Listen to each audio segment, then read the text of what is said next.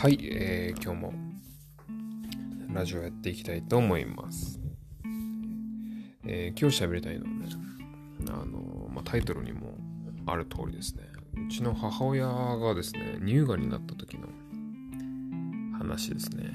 えー、まあ、1年半ぐらい前ですかね、初めて分かったのは。だからまあそんなに、あの、昔の話じゃないんですけど。あの、なんでね、この話しようかと思ったかっていうと、あの、この前車乗ってる時にね、あの、まあ、普通にこう、千葉から東京に向かう普通のま高速道路で、なんかね、めちゃくちゃトラックにこう、煽られたっていうかね、あの、なんつうの、あの、3車線あって真ん中の車線だから、まあ、別にその、なんつうの、あの別に追い越し車線じゃないのでね、そんなに僕も煽られた感覚はなかったんだけど、なんかこう、異常にこう、あの、僕の車にこう接近してくるトラックがあって、つってね、うぜえなと思ったんですけど、あの抜かせやさっさとと思って、チラッと見たら、なんかね、ドピンクだったんですよ、そのトラックが。あの、すごいピンクで、こう、あの、バックミラーでね、こうミラーでこう見えるトラックがドピンクで車体が、ダッセと思って。あの、お前どこの世界にお前トラックピンクに乗るやつがいいんだよと思って。で、よく見たら、なんかね、ピンクリボンマークついてたんですよ。わかります？ピンクリボンマーク。あの、あれですよ。なんか乳がん、乳がん検診行きましょうみたいなトラックだったんですよね。で、なんか、あっと思って、あの、なんかこう軽くこう煽られてんのも忘れてね、トラックガン見してたら、あの、まあそのトラックもこう追い越し車線に行ってこう、ファーって僕の車をあの追い抜いていっちゃったんですけどね。なんかそれで、あの、ちょっと忘れてたんだけど、うちの母親がこう乳がんになった時のこう話を思い出してね。あの、まあ、こんなラジオでまあ喋ろうかなっていうような感じですけど、まあ、あの、僕の母親なんでね、あの、まあ別にこれ言っても、まあ怒られないと思いますけど、あの、まあだからね、言いますけど、あの、なんかね、きっかけは、あの、なんかある時にね、あのうちの母親が普通に食卓で、あの、なんか胸にこう、しこりがある気がするってこう言い出して、ふーんってまあ聞いてたんですよ。で、なんか、あの、なんかうちの母親はね、あの、日々こう、なんか風呂で自分でこうバストマッサージをするのがもう習慣だと。あの、それでなんか、あの、こう、微妙な変化に気づいたみたいなこと言うんですよ。まあでね、あの、結局それであの、あの、まあそれがきっかけであの乳がんも見つかってるから、まあいいいいんですけど、あの、その時はね、あの、まあ僕息子じゃないですか。息子でね、あの、60近い母親がですよ、バストマッサージかとか言うからさ、おい、ふざけんなよと思ってたんだけど、何がバストマッサージだバカ野郎と思ってたんですけど、あの、それでまあちょっとこう、しこりがあるかもしれないってこう言い出してね、あの、こう、あの、家の近くのこう、婦人科？ん？乳腺外科かな？なんかのこう開業医さんがあるから、その普通のこうあのブレストクリニックっていうやつですかね。があるから行ってくるっつって言ったら、で、あの、行ってこう、その、女性のね、先生らしいだったらしいんだけど、こう触ってもらったら確かにこれはあるかもしれないって言って、えー、まあ、CT だったり、えー、エコーっていうね、超音波検査だったりを取ったらおそらくこれは確かにあるし、えー、この移り方は、えー、乳がんの可能性が非常に高いですと、えー、言われたと。ね。ああ、そうなんだってさ。でもただ一応乳がんって一応その比較的、あの、予後がそんなに悪くないイメージがあるんですよ、僕。あのそのそこまでそう、例えばさ、膵臓がんとか、あの胆管がんとかってなると結構ね、あの、比較的こう、早くてもね、5年生存率が結構低いあたりになっちゃったりするんだけど、乳がんはま比較的、あの、まあ、予後もそんな悪くないイメージだから、結局その大きさとか、あの、どうなのみたいな感じで聞いたんだけど、そしたら、あの、いや、ちょっとその近くの大学病院に紹介になったと。ほう、つってね。で、でその前に、その大学病院に行く前にね、針生検つって、その、その、そのいろいろその画像を見た段階で、あの、癌っていうかそのしこりがありそうなところにこう針を刺して、えー、ちょっとその癌の細胞、そのしこりのところの細胞をこう吸引してね、注射器みたいでチュッとこう吸って、えー、細胞診って言ってその細胞の形を見ると、まあ、僕ら口腔外科でもやるんだけど、あのそれの細胞の形、種類を見て、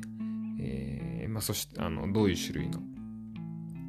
はり、うん？違うな。確定診断を出すのかな？あの、ちょっと忘れちゃいましたけど、えー、出すと。で、それをまあやってもらって、まあ、痛か、痛い、痛い、つって帰ってきたんですけど、もうめちゃくちゃ痛かった、つって帰ってきて、えー、で、1週間ぐらいして結果が出て、やっぱりこれ確定で癌でしたと。で、ただ、その癌は癌なんだけど、あの、ステージがどれぐらいかとかね、大きさがどれぐらいかっていうのは、一応しっかり大学病院で見てもらって、で、おそらくやっぱりまあ手術になるだろうと。ね、手術かまあ放射線治療かまあ、そういう類のものになるだろうから、一応その町のね、え乳腺外科じゃなくてちゃんと大学病院に行きなさいっていうことで紹介状いただきまして、え大学病院に行ったんだよね。で、そしたら、あのこのその開業医さんの診断よりは、だから一回り上のステージの診断が大学で出ちゃいまして、えー、これ意外に大きいサイズだと。あのもうちょっと早く来てくればよかったのにみたいなニュアンスと言われてね。で僕今大学院生だからでたまたまね大学その院生の2年生だったかな？2年生だったんでその1年目はねめちゃくちゃ忙しいんだけど2年生僕はめちゃくちゃ忙しかった1年を終えて結構暇だったんで結構、ね、その母親のその大学病院の診察に結構付き合ってね、あの車で送り迎えしたりしてですることができたんだけど、えー、それで言ったらね、えー、まあ、もろもろこう大きさの説明があったりとか、えー、まあ、その、場所の説明だったりとかってした後に、じゃあ結局ステージはって言われたら、ステージは、あの、これこれですって言われたのがね、ステージ 2B だと。2B あのステージ1234あってね。そのステージ2の中でも、まあ、ABC までだったかな。あのっていうやつだと比較的まあ中程度ぐらいですよね。あのがんの。あのスケールとしてはね。でね、5年、そのね、で、それ言われて、まあ、Google とかで調べると、まあ、5年生存率がね、まあ、8割、7割、8割はつったかな。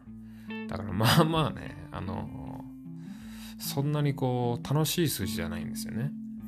あでは、そうなんだ、つって。まあでも一応その 2B ってことはさ、あの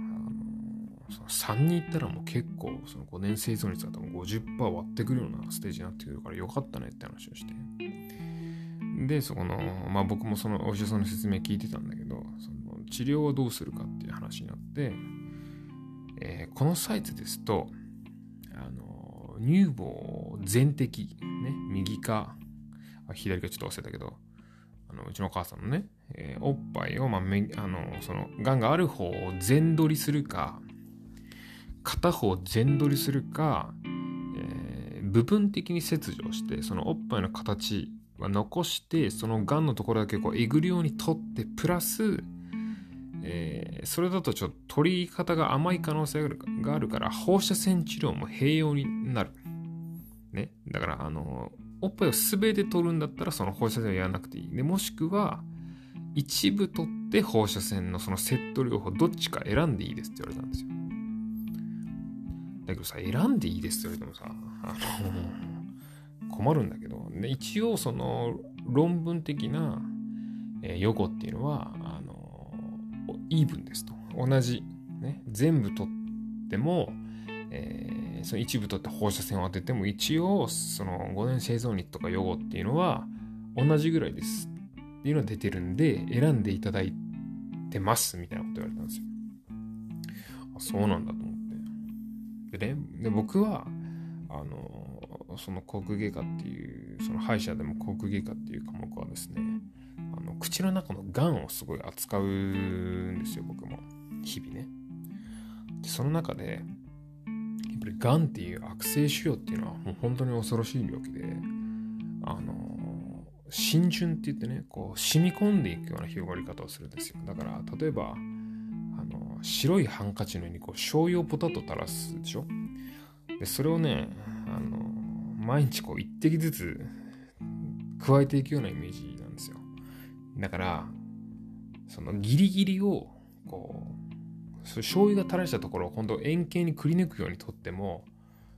やっぱね、一部こう、シミの端っこが残ってたりすると、そこからまたガンガン広がっていくんで、僕は、あの、申し訳ないけど、かわいそうだけど、胸は全部取った方が絶対にいいなと思ってたんですね。で、実は、あの、僕の父親もあの医者なんで、でその話したら、まあ僕と全く同じ意見で、もうそれはもうあの、ね、お母さんと、あの、かわいそうだけども、えー、それは、えー、そういう中途半端な切除、プラス放射線とかじゃなくて、もう、丸ごと取れと。絶対そっちの方がいいと。でしかもね、放射線療法ってね、結構もう、そんな、あの、X 線を当てるっていうのは全然その、容易なものじゃなくて、航空がんの領域でもやるんだけど、もうね、放射線当てるとね、もうケロイドみたいになるんですよ。首のところが最後の方は。あの、実は放射線療法っていうのは、あの、まあその、やり方種類にも、やる治療の種類にもよるんだけど、えっとね、1ヶ月ぐらいかけて、こう、あの、1日1日当てていくんだけど、そのね、毎日ね、放射線の強さを強めていくんですよ。だから最初の1日目、2日目は、あの、なんともないんだけど、もう最後の方はもうね、皮膚がやけど状態になっちゃうぐらいまで強くて痛い放射線を当てるんで、それもそれできついよという話をして、えー、結局ね、